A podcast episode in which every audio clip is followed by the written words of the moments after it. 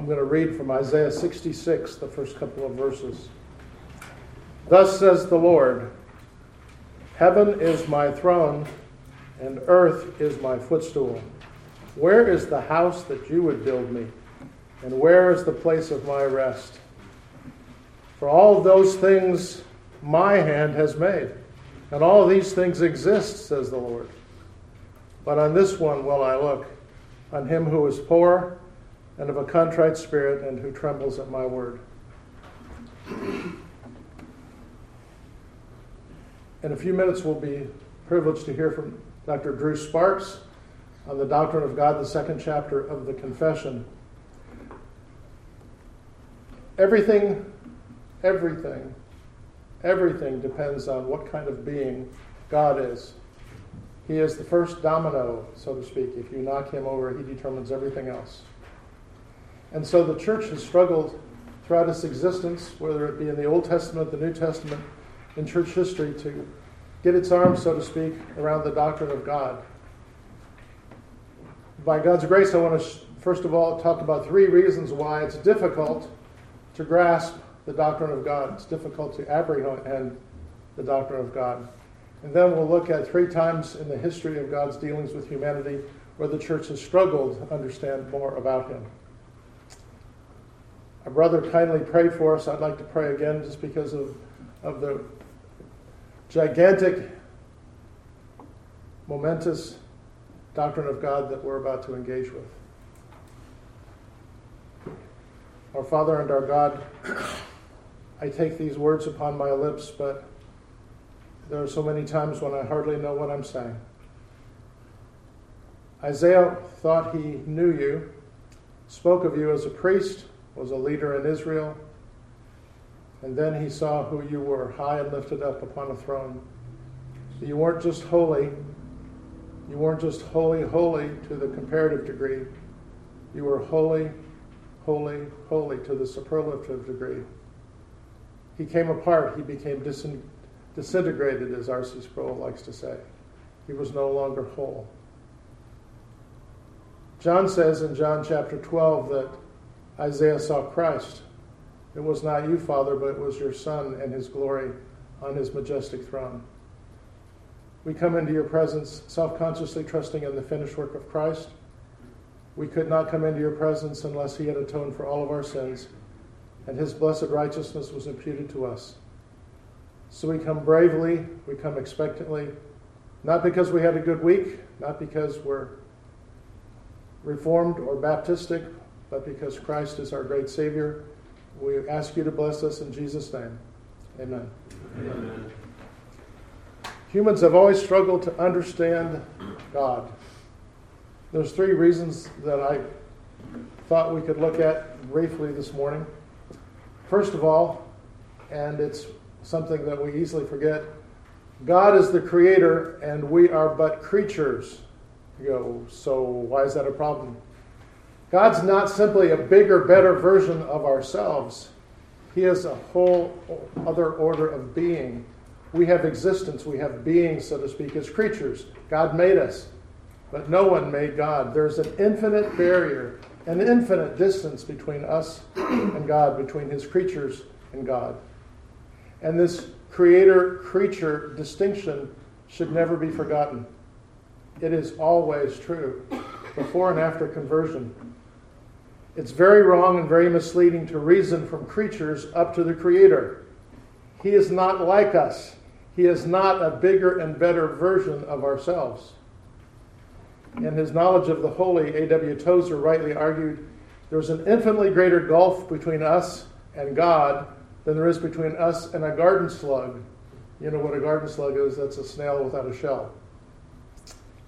He said that we and the garden slug are both created existences. We're both created beings, so to speak. Nobody created God. God's remedy to bridge the gap is his grace-inspired revelation. How could we know anything about God? Not only is he infinitely greater than us, but he's also invisible. And so God has to reveal himself to us. As Packer said in Knowing God, he's not a rock. He's not something we can pick up and examine, maybe break open, put under some kind of electronic microscope and examine more closely. If God doesn't reveal something to us, we would never know him.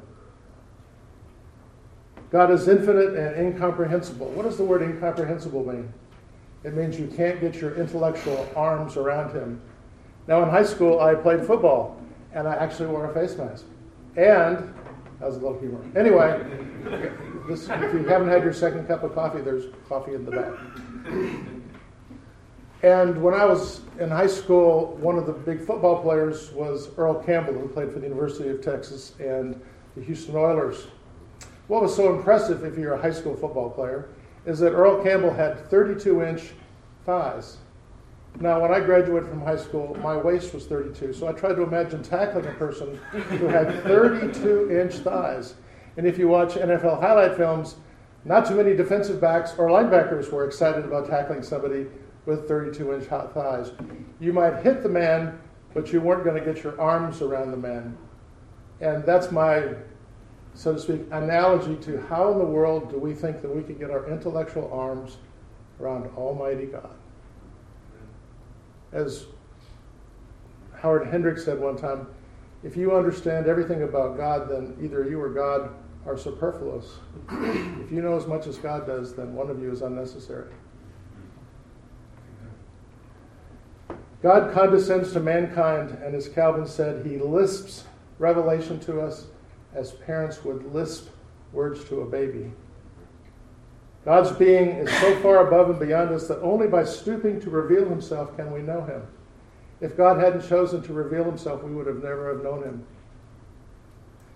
A second reason why understanding God and trying to put things together is that not only are we creatures trying to understand the Creator, but we're sinful and fallen creatures. Our minds are darkened. 2 and 2 is 5, 2 and 2 is 87, but it's never 4 when fallen creatures come to think about God.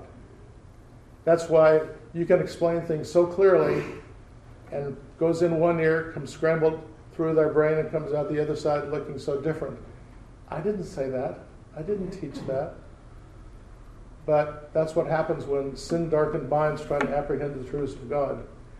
The fall of our first parents into sin left humanity with broken minds that are disordered, biased, polluted, twisted.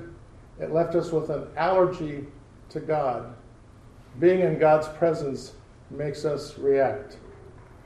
Most advanced cultures have places they put people whose minds and perceptions of reality are so terribly disordered that they're a danger to themselves and others. In the States, we used to call them mental hospitals. When I was living in Indiana before I moved south in the 70s, there was Central State Hospital, and people would joke about coming out of Central State Hospital. But in the late 70s, we determined that mentally ill people had the freedom to become street people, so we emptied our hospitals, saved millions of dollars, and they got to have a place on the street. But that's another story about our culture. Planet Earth's population is similarly disordered and twisted and blinded by sin. The Bible calls such people unbelievers, non-Christians, pagans, the lost. Genesis 3, Romans 1 teach that whatever revelation a person has of God is twisted and suppressed by our sin. Our foolish minds are darkened. Fallen human beings don't want to even have the true and living God in their knowledge, Romans 1 says, verses 28 to 32. God gave them over. God gave them over. God gave them over to a depraved mind. Our own nation has not wanted to have the knowledge of God around anymore, and so for the last 40 years we've been doing everything we can to take the knowledge of God out of our culture. God's remedy for our sinfulness is that he must act in grace again, not only to give us revelation in the Word of God and in the living Word of God, his Son, Jesus Christ, but he sends the Spirit so that anybody would get it, so that anybody would understand, perceive the truths about God revealed in Scripture, revealed in Christ. Unlike Islam, where Muhammad is a monad, He doesn't relate to anyone else. He doesn't exist in relation to anyone else. He just exists for himself and unto himself. I once sat on a flight from Atlanta to Philadelphia next to a very wealthy doctor who, as she went on to explain, that she was a Muslim, and she had her doctorate, her husband had his doctorate, their kids had doctorates. It was obviously a smart family, wealthy family. And I was praying for an opportunity to have a witness to her.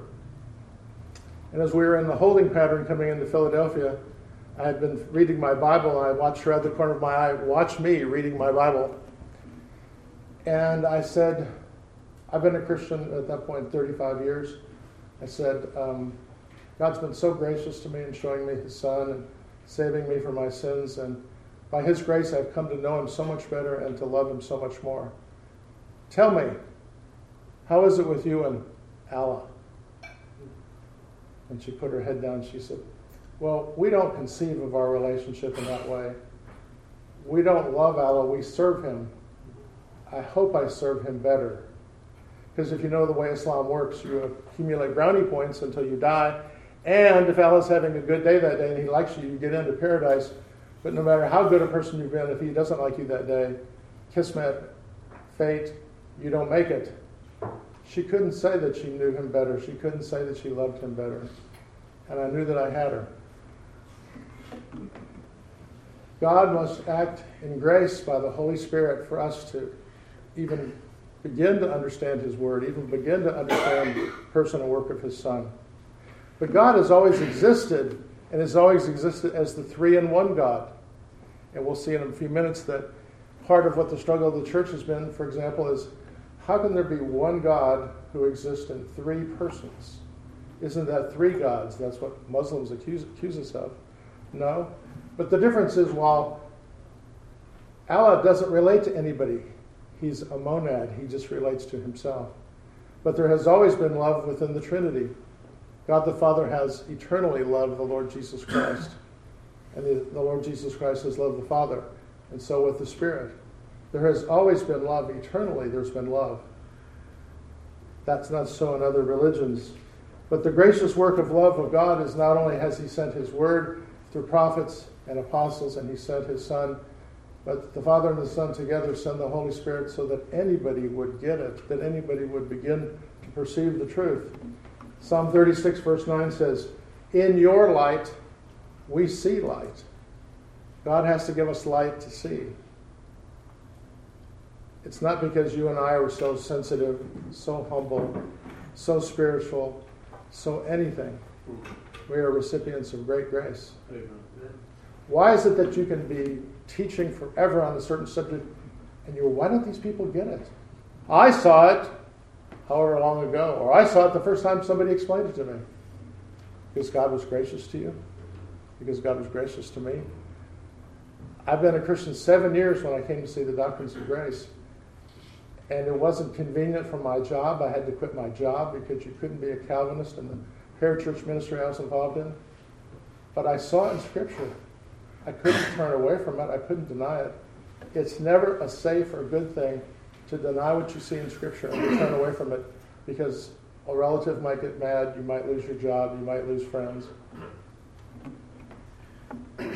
Human beings have the revelation of God in the creation. We have the special revelation of God in the Scriptures. I'd say the more special revelation of God in the Lord Jesus Christ. And all of this is an overflow of the kind of being God is. Apart from this massive work of his grace, we wouldn't see anything. So, we need the revelation of God and we need the Holy Spirit, because we're sinful. But a third reason, and this hit me, I've been working on this for several months when I teasingly say, yeah, Doug asked me to speak on the history of the doctrine of God in 45 minutes. I mean, it's like, I'd like you to swallow the swimming pool.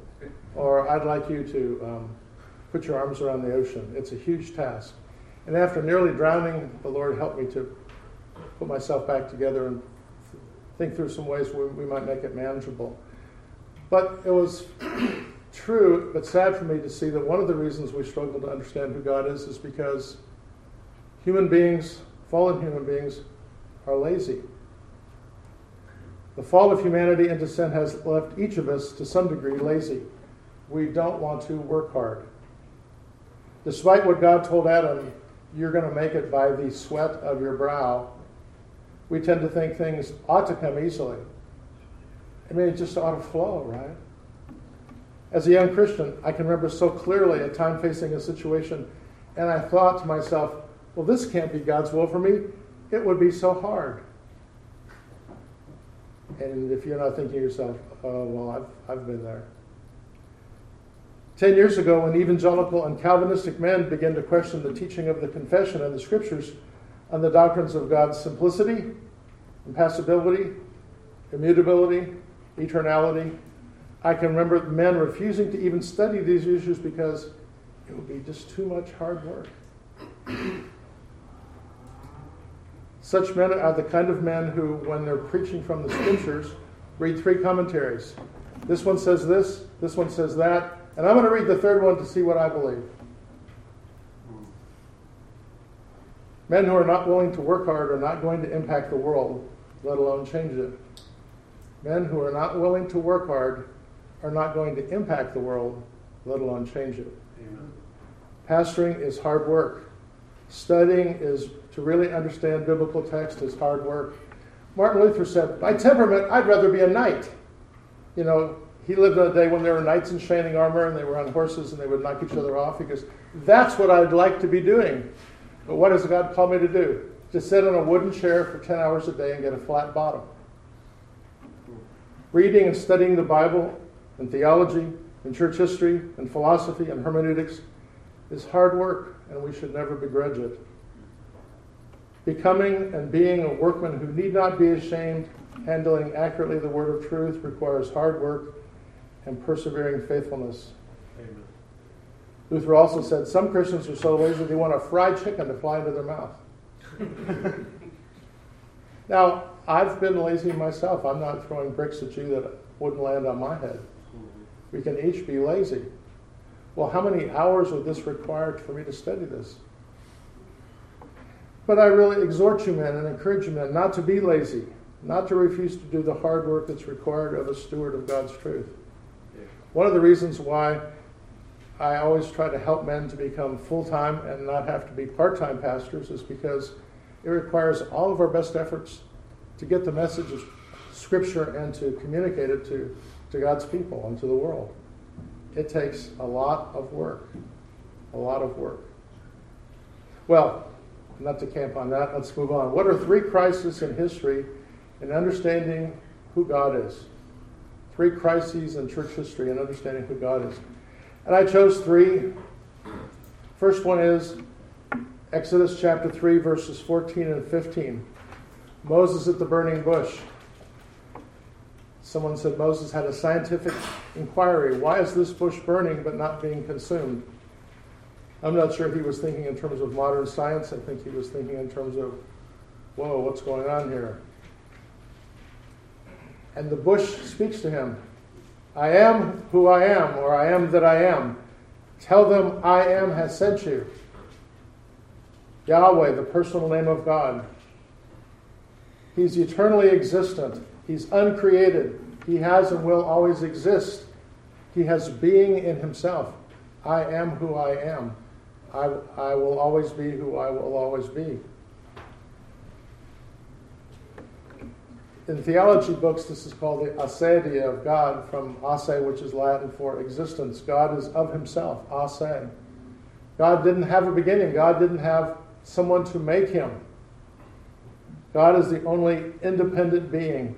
He relies on no one and nothing other than himself. How did he create the world? Out of nothing. There was nothing, and then God took nothing and made everything. How do you pull that off? I don't know. God does. And I think, you know, for some types of personalities, we go, I don't want a God that's that big, that's that, what, uncontrolled, uncontrollable. But I want a God that's way infinitely bigger than me. And why is it that many evangelicals struggle to, why is worship so boring to them? Because the God that they worship is not very big and not very much worth worshiping. But a God who can create everything that exists out of nothing, we should fall on our faces and adore. He didn't need previously existing materials to decree the creation and all that exists. He's totally self-sufficient. When the child asks the parent, "Who made God?" the standard answer should always be, "Nobody made God." He's always been there. He's always existed. The Hebrews had lived in pagan Egypt for 430 years. The kids grew up learning to speak Egyptian. They were daily assimilating Egyptian culture, living in their limited ghetto, without recourse to their own ancient religion, while being immersed in Egyptian paganism. They needed a crash course to awaken their minds and hearts as to who the true God really is. I was disappointed to read an article on the internet by a professor of Old, or teacher of Old Testament at a Christian college outside the United States, who tried to argue that I am is a simple claim to faithfulness, that God will be with them. It's kind of like President Clinton saying, "I feel your pain." I don't want a leader who can feel my pain. I want a leader who maybe can do something about it. I don't want a God who's faithful if he's not sovereign, if he's not Almighty God, if he's not the eternal great one. They needed a sovereign creator who could lift the yoke of Egypt off their necks and carry them through the barren wilderness to the promised land. Whatever knowledge of the true God the Hebrews had left Canaan with, their 430 years in Egypt had provided just the right cultural inundation to muddle their thinking and to shrivel their heads and hearts. We do not live in a culture that exalts God. We have lived in a culture for 200 years that shrinks God. And we always want a God kind of like us, but a little bit bigger, and maybe who can help us. Against the polytheism of most of the ancient world, God would drill into their hearts and worship that he is the one true and living God, that he's chosen them, that he's sovereign. And in the great Shema of Deuteronomy 6:4, "Hear, O Israel, the Lord our God, the Lord is one." This self-existent God is one God. Whatever else Israel was to learn, they were to know that there was only one God, not many. And that was a crisis for them. And you can go back and read in Exodus their struggle. God is like, what? He's I am that I am. You know, books have been written about each of my subjects today, so I can't delve very far into them other than to say that to go back and read those passages and meditate upon them. The crisis of how great a God is God. Is he like the other gods? Every nation has a god. Even today, I knew of a missionary who was playing soccer in Benin with some Christians at a church he was preaching at, and they were defeating the local pagan team, and during the halftime break, the pagan team went down to the river and complained to the river gods that they weren't helping them. "Get your acting gear, we're losing by 3 goals. And it didn't help. But even today, all over the world, people have their gods. It isn't the true and living God. The second crisis came in 325 AD and 381 AD. This one God that's been drilled into our heads, he's only one, he's the one, is triune. At the Council of Nicaea, and then in 381 at the Council of Constantinople, the church had to wrestle with, what does all this biblical data reveal about who God is? We have to put it all together, even if it doesn't square, so to speak, with the way we think things ought to be. By the 4th century, Bible students saw that the New Testament revealed there was one God who existed in 3 persons. And I even caught myself working on this, saying there's one God composed of 3 persons. And that's wrong. God's not a composite being. He's not made up of parts. Well, you got the part that's the Son, and the part that's the Father, and the parts that the Spirit. No. The New Testament authors held to the ancient reality there was only one God, one true and living God, and this one God exists as 3 persons in the Godhead.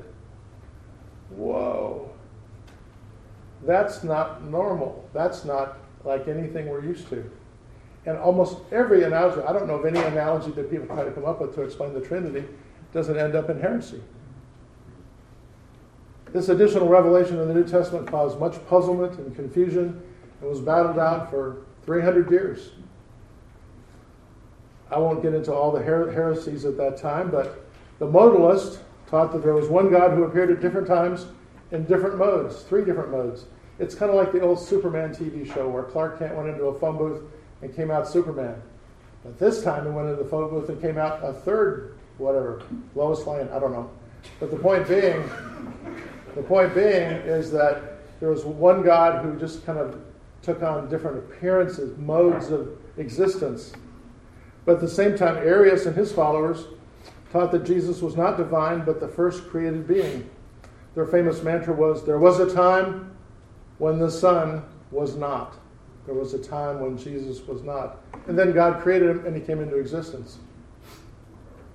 R.C. Sproul has a great clip on YouTube, I think you can find it, where he talks about the struggles in the church in Alexandria, Egypt, and the believers following Athanasius were opposing Arius. And the Arians would sing a song at night to taunt the Christians about there was a time when Jesus was not. And a famous hymn that you sing came from that period. These and other heterodox and heretical groups could not reconcile how God could be one and three. And you'll be glad to know that I'm not going to reconcile that for you either this morning. As the Puritans used to say about things, God doesn't reconcile friends, election and free will, whatever. The early church theologians denied that the Bible taught tritheism. The Bible doesn't teach there are three gods. There is one God who exists in three persons, God the Father, God the Son, God the Holy Spirit. To explain what they understood, the theologians took existing words and gave them new meanings or deeper meanings. As some have accused, they did not merely assimilate Greek philosophy, but carefully and critically adopted existing Greek language and philosophy to explain biblical concepts. If history should go on for 1,000 years. And they say, well, look at the people in the United States in the 21st century. Look at the pastors and theologians in the 21st century. They used American culture, English culture, to explain God. Well, in one sense, we do speak English. We speak American English. But we would not want to say that our understanding of the English language made us twist the doctrine of God. Would you say that's true? We have the most expressive language in the world currently. And to say that the Bible was given in Greek, the first culture that the Bible came into at the time of Christ had a Greek background. So they used Greek language and Greek words that they tweaked to make them help them explain what the Bible was all about. For example, the persons of the Godhead were of the same substance, but identifiably different. The Father was of the same substance as the Son, of the same substance as the Spirit. The members of the Godhead, the persons of the Godhead, co-inhabited one another, or coexisted with one another, or mutually indwelt one another. Perichoresis. Now, I'm like you. I didn't know what all this stuff meant until I had to study it. What's going on here? I need to understand this. I need to study. I can remember lying on my sofa in Indianapolis in 1976, reading Francis Schaeffer, and I'm getting a headache. Epistemology. What in the world is that? The mannishness of man, true truth, and all the things that he coined or tried to explain. And every discipline in the world, whether you're a mechanic, whether you're an anesthesiologist, whether you're a baseball player, you have technical terms that you know if you're going to progress in that. I used to play a lot of baseball. I know what an infield fly rule is. If you don't know anything about baseball, you don't know and you don't care. But it's something that a thoroughgoing baseball player knows what an infield fly rule is. If you're a mechanic, you know what a torque is. If you're an anesthesiologist, you know how much of a certain chemical to give a person to keep them under. There are technical things you need to know. And as a pastor, as an elder, as a deacon, you should know basic theological truths. Christ was born of the Virgin Mary by the operation of the Holy Spirit, yet was eternally begotten of the Father and not a created being. These early theologians believed that certain things could be said truthfully about this triune God. While we had true knowledge of God, though, we do not have exhaustive knowledge about God. I can apprehend him. I can go up and hit Earl Campbell, but I'm not going to get my arms around Earl Campbell's thighs. I can apprehend truth about God, but I cannot comprehend truth about God. I saw a pastor embarrassingly stand up at a conference one time and arguing against what the confession said about the doctrine of God. And he said, it says right in the first chapter, God's incomprehensible. He doesn't expect us to understand it. God doesn't expect us to comprehend him, but he expects us to take the knowledge that's revealed in Scripture and having studied it with the help of 2,000 years of brothers and sisters, we should understand it much better.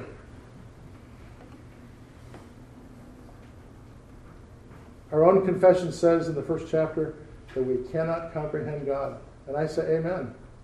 But the Bible also teaches, and I believe our confession does, that we can apprehend real truth about God. This is not imaginary truth. Did you ever play baseball as a kid? You go, we got imaginary men at first, imaginary men second, because we didn't have enough players to take all the places. But God expects us to understand what's revealed. The secret things belong to God. Who are the elect? How many are there? When's Christ coming back? The secret things belong to God, but the things revealed belong to us and to our children forever. One of the reasons why I was very thankful that Doug gave me the privilege of speaking on this topic is, brothers, we live at a time, and you know this in a sense, but my thing was church history, and we live at one of the bleakest times in some sense in the history of American Christianity, certainly. We have more books available, praise God. I mean, if I had $1 million bucks, I'd spend almost all of it on books. Look at all the things that are out there that's available that have never been available, you know, in 300, 400 years. But every single if you went down the table of contents of a systematic theology book, every single doctrine's under attack. And in one sense, you kind of know that because you got to teach your people. And new people come to your church, and they kind of sort of like your church, and they kind of sort of are bringing baggage with them. And you have to help them work through that baggage. Okay? But we need to be standing for the truth so it's not lost. The truth is for us and for our children. And I shudder to think what my grandchildren are going to have to grow up with if God doesn't grant greater grace to the churches and greater grace to our culture, because we're swirling around the drain. The third major crisis was Enlightenment thinking shrinks God and the Trinity. Enlightenment thinking shrinks God and the Trinity. And that's from 1800 till today. We looked at 1700 B.C. with Moses at the burning bush. We looked at 325 and 381 for early councils putting together the data on what the Bible says about God. But since the Enlightenment, or I call it the Endarkment, it's been shrinking God and the Trinity. The Enlightenment supposedly began around 1800. It's ongoing today. It was called modernity. Now we call it postmodernism. But it's still the same thing. Man has become everything. Man is the measure. God, we don't want to have God even in our thinking. Across Europe, philosophers were throwing off what they considered to be the shackles of Christianity and biblical revelation. We don't need biblical revelation. Man, beginning with himself, can reason to whatever he needs. The good life, the better society, self-fulfillment, self-actualization, whatever you want to call it. We don't need God. But mankind, unaided by divine help, cannot reason and feel its way to the good life and to God. I read the big fat books about, well, this guy had this influence and this guy had this influence. And I suppose it makes me feel smarter that I know who said what and taught what. But the bottom line is, each of these men rejected the creator-creature distinction. Man became the center of the universe, and man's mind was the measure of reality, not God's revelation. In the 20th century, New Testament critic Rudolf Bultmann spoke for many when he said that no one who's ever seen an electric light bulb could really believe in the supernaturalism of the Bible. Well, people who've seen a lot more than an electric light bulb believe in the supernaturalism of the Bible. But he said we must demythologize, take the supernatural parts out of the Bible. And what do you have left? A little kernel, a sense of oughtness toward God. The father of liberalism's name was Friedrich Schleiermacher. Not a family name. You don't invite Uncle Friedrich. You don't want him in your family lineage, probably. But his most famous book was On Religion, subtitled Speeches to Its Cultured Despisers. Doesn't that tell you everything where he's coming from? You who sneer at God, I have some good things to say that you might want to look at. And he's not John MacArthur, he's not R.C. Sproul. He's not going to give you the truth. He's going to bend the truth.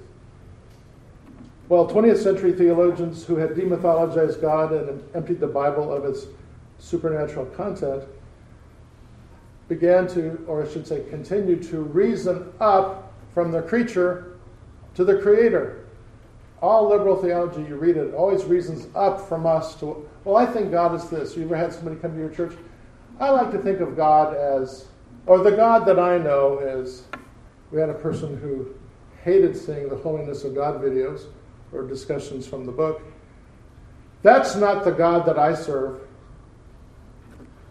I didn't have any, I understand that, ma'am. You have to be careful how you say things, you get snagged.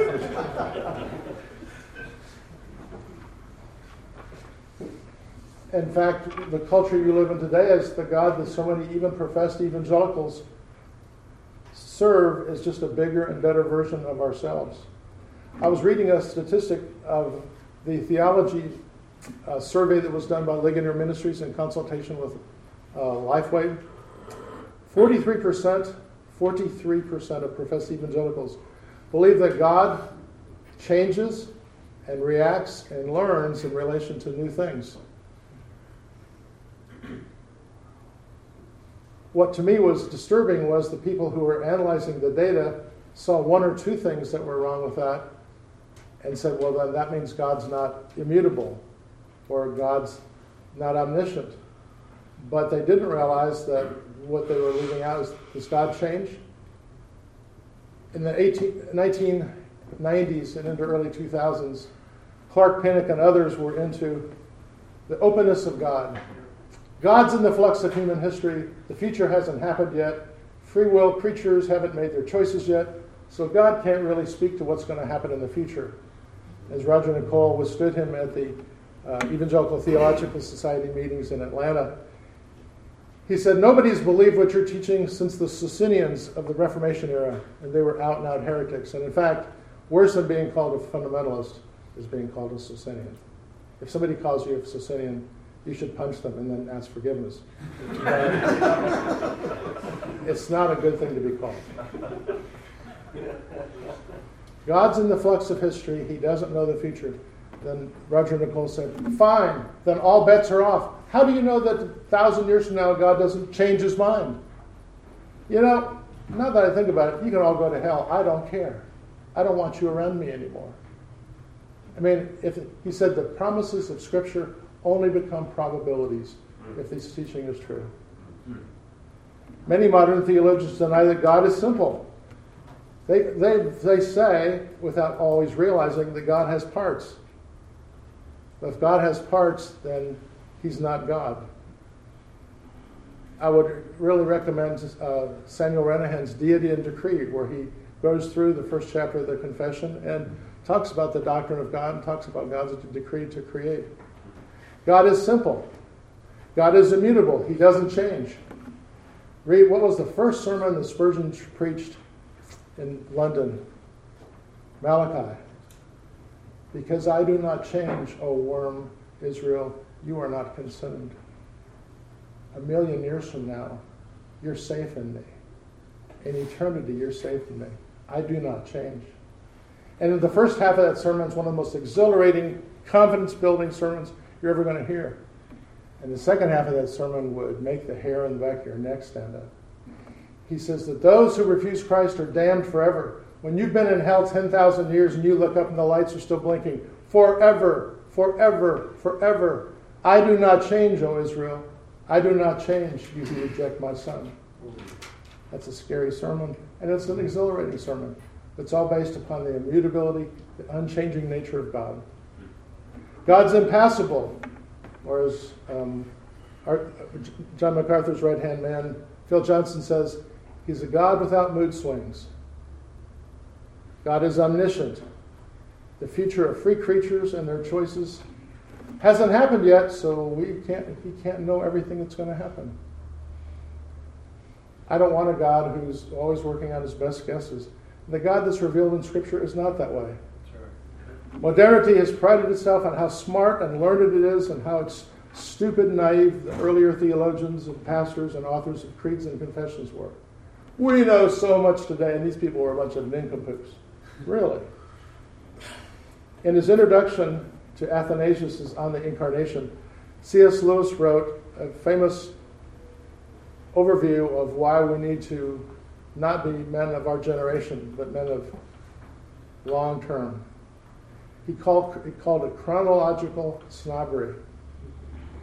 Looking down, chronos, time, looking over the time, and those dumb guys, Plato, Aristotle, Athanasius, Anselm, Augustine, Aquinas, all these guys, they know nothing. The mindset that everything that's old and outmoded is outmoded, and everything that new was just wonderful. The older wisdom was not so wise as modern wisdom. He said, for every contemporary book you read, no matter if you agreed with it or not, you need to read 3 books from previous generations. Why? Because they had their biases and blind spots too, but almost undoubtedly not yours. And everybody in your generation shares the same blind spots, even with people you disagree with. There's some things neither of you see. In Atlanta, there's a liberal seminary, and it went through their library, and books written before 1900 were culled. They were pre-modern. They don't have much to teach us. How arrogant. Yes. We live in a culture that believes that things that are old and written down, like a confession, are irrelevant, and that our confession, by its very nature of being historical, is out of step with reality. As one wag said, you don't ask Grandpa for the wisdom of fixing your iPhone, you ask your teenager. And that applies to many people's understanding of theology. I'll close with this. I've rambled through a lot of stuff. I've more tried to prick your thinking than establish anything comprehensively.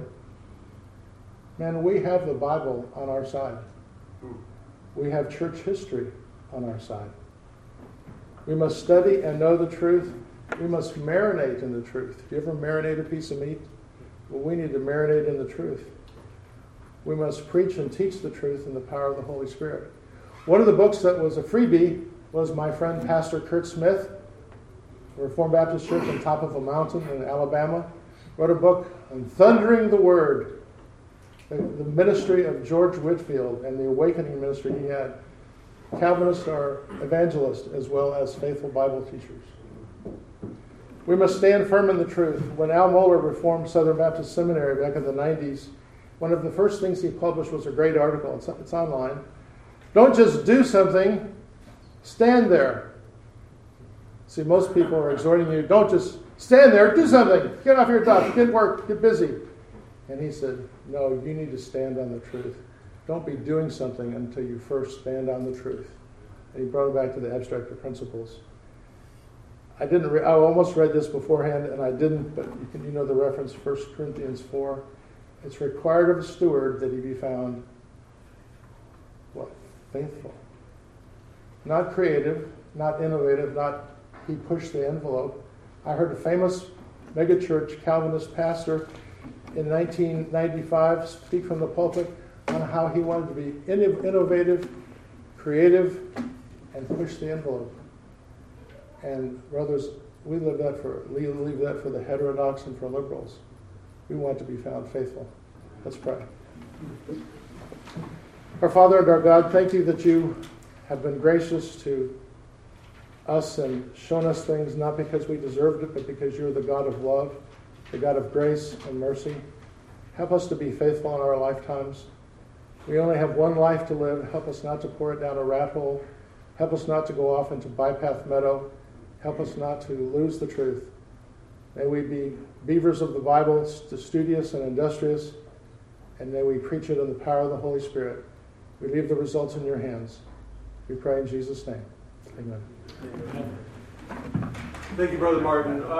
Gentlemen, based on the nature of his talk, the Q&A could get away from us real quick, and so we want to keep on schedule and everything. But if anyone has any questions, maybe not so much the confession of faith, I think that's more appropriate for Pastor Sparks' talk, but connected with perhaps church history or even resources, maybe that you'd be interested in asking Pastor Martin. We can take a few questions if you don't mind, Brother Martin. I would like to ask you,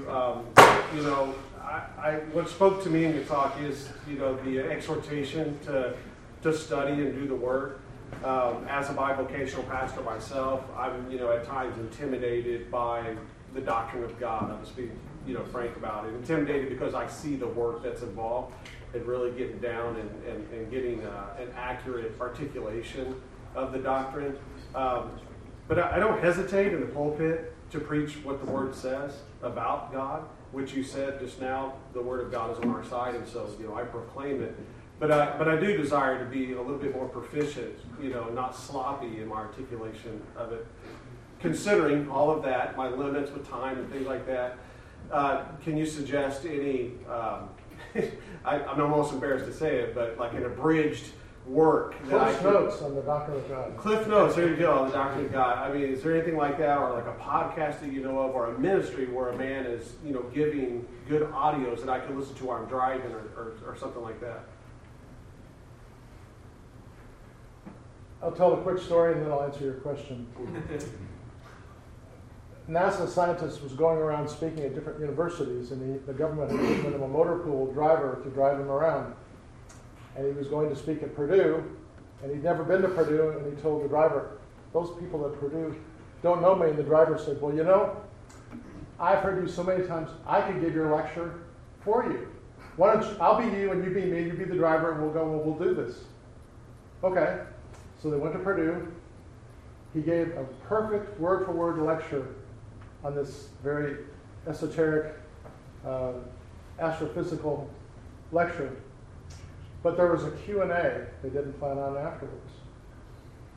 And some grad students stood up, and of course you always want to know how smart you are. So he had a 5-minute question.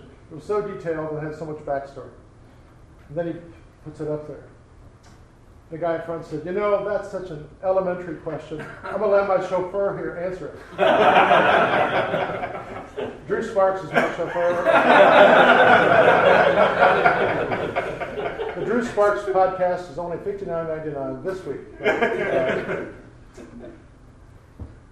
I think that the better expositions of the confession, both Second London and Westminster, are very helpful. You can go on, different seminaries have different access to different lectures, but for my money, I would say that Dr. Jim Renahan's, there's a copy of his exposition of the First and Second London Baptist Confession. There are demo copies in the back. You can't purchase it, but you can handle it, look at it, see what it's all about. And I don't know that Sam Renahan's or Jim Renahan's are available as podcasts. I guess you just have to go out there and look.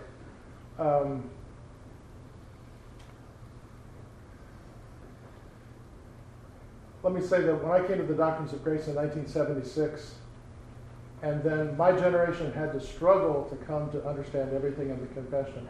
It was like kind of coming to understand everything in your Bible. There's so much there. And I'm still not saying I understand everything. I don't make that mistake. But having expositions of the confession, our confession, Westminster, if you can find an exposition of the Savoy Declaration, which our confession was taking Westminster, taking Savoy, taking the things we agreed with, changing the doctrine of baptism and church government.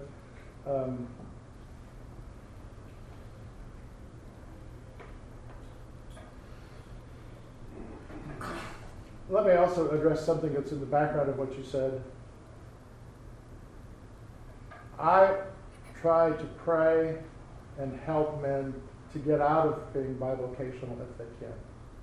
I realize not everybody can, but it just takes a lot of hard work. And I had a pastor friend in New York who was a postman. He carried a 50-pound pack 6 days a week and did it until his retirement.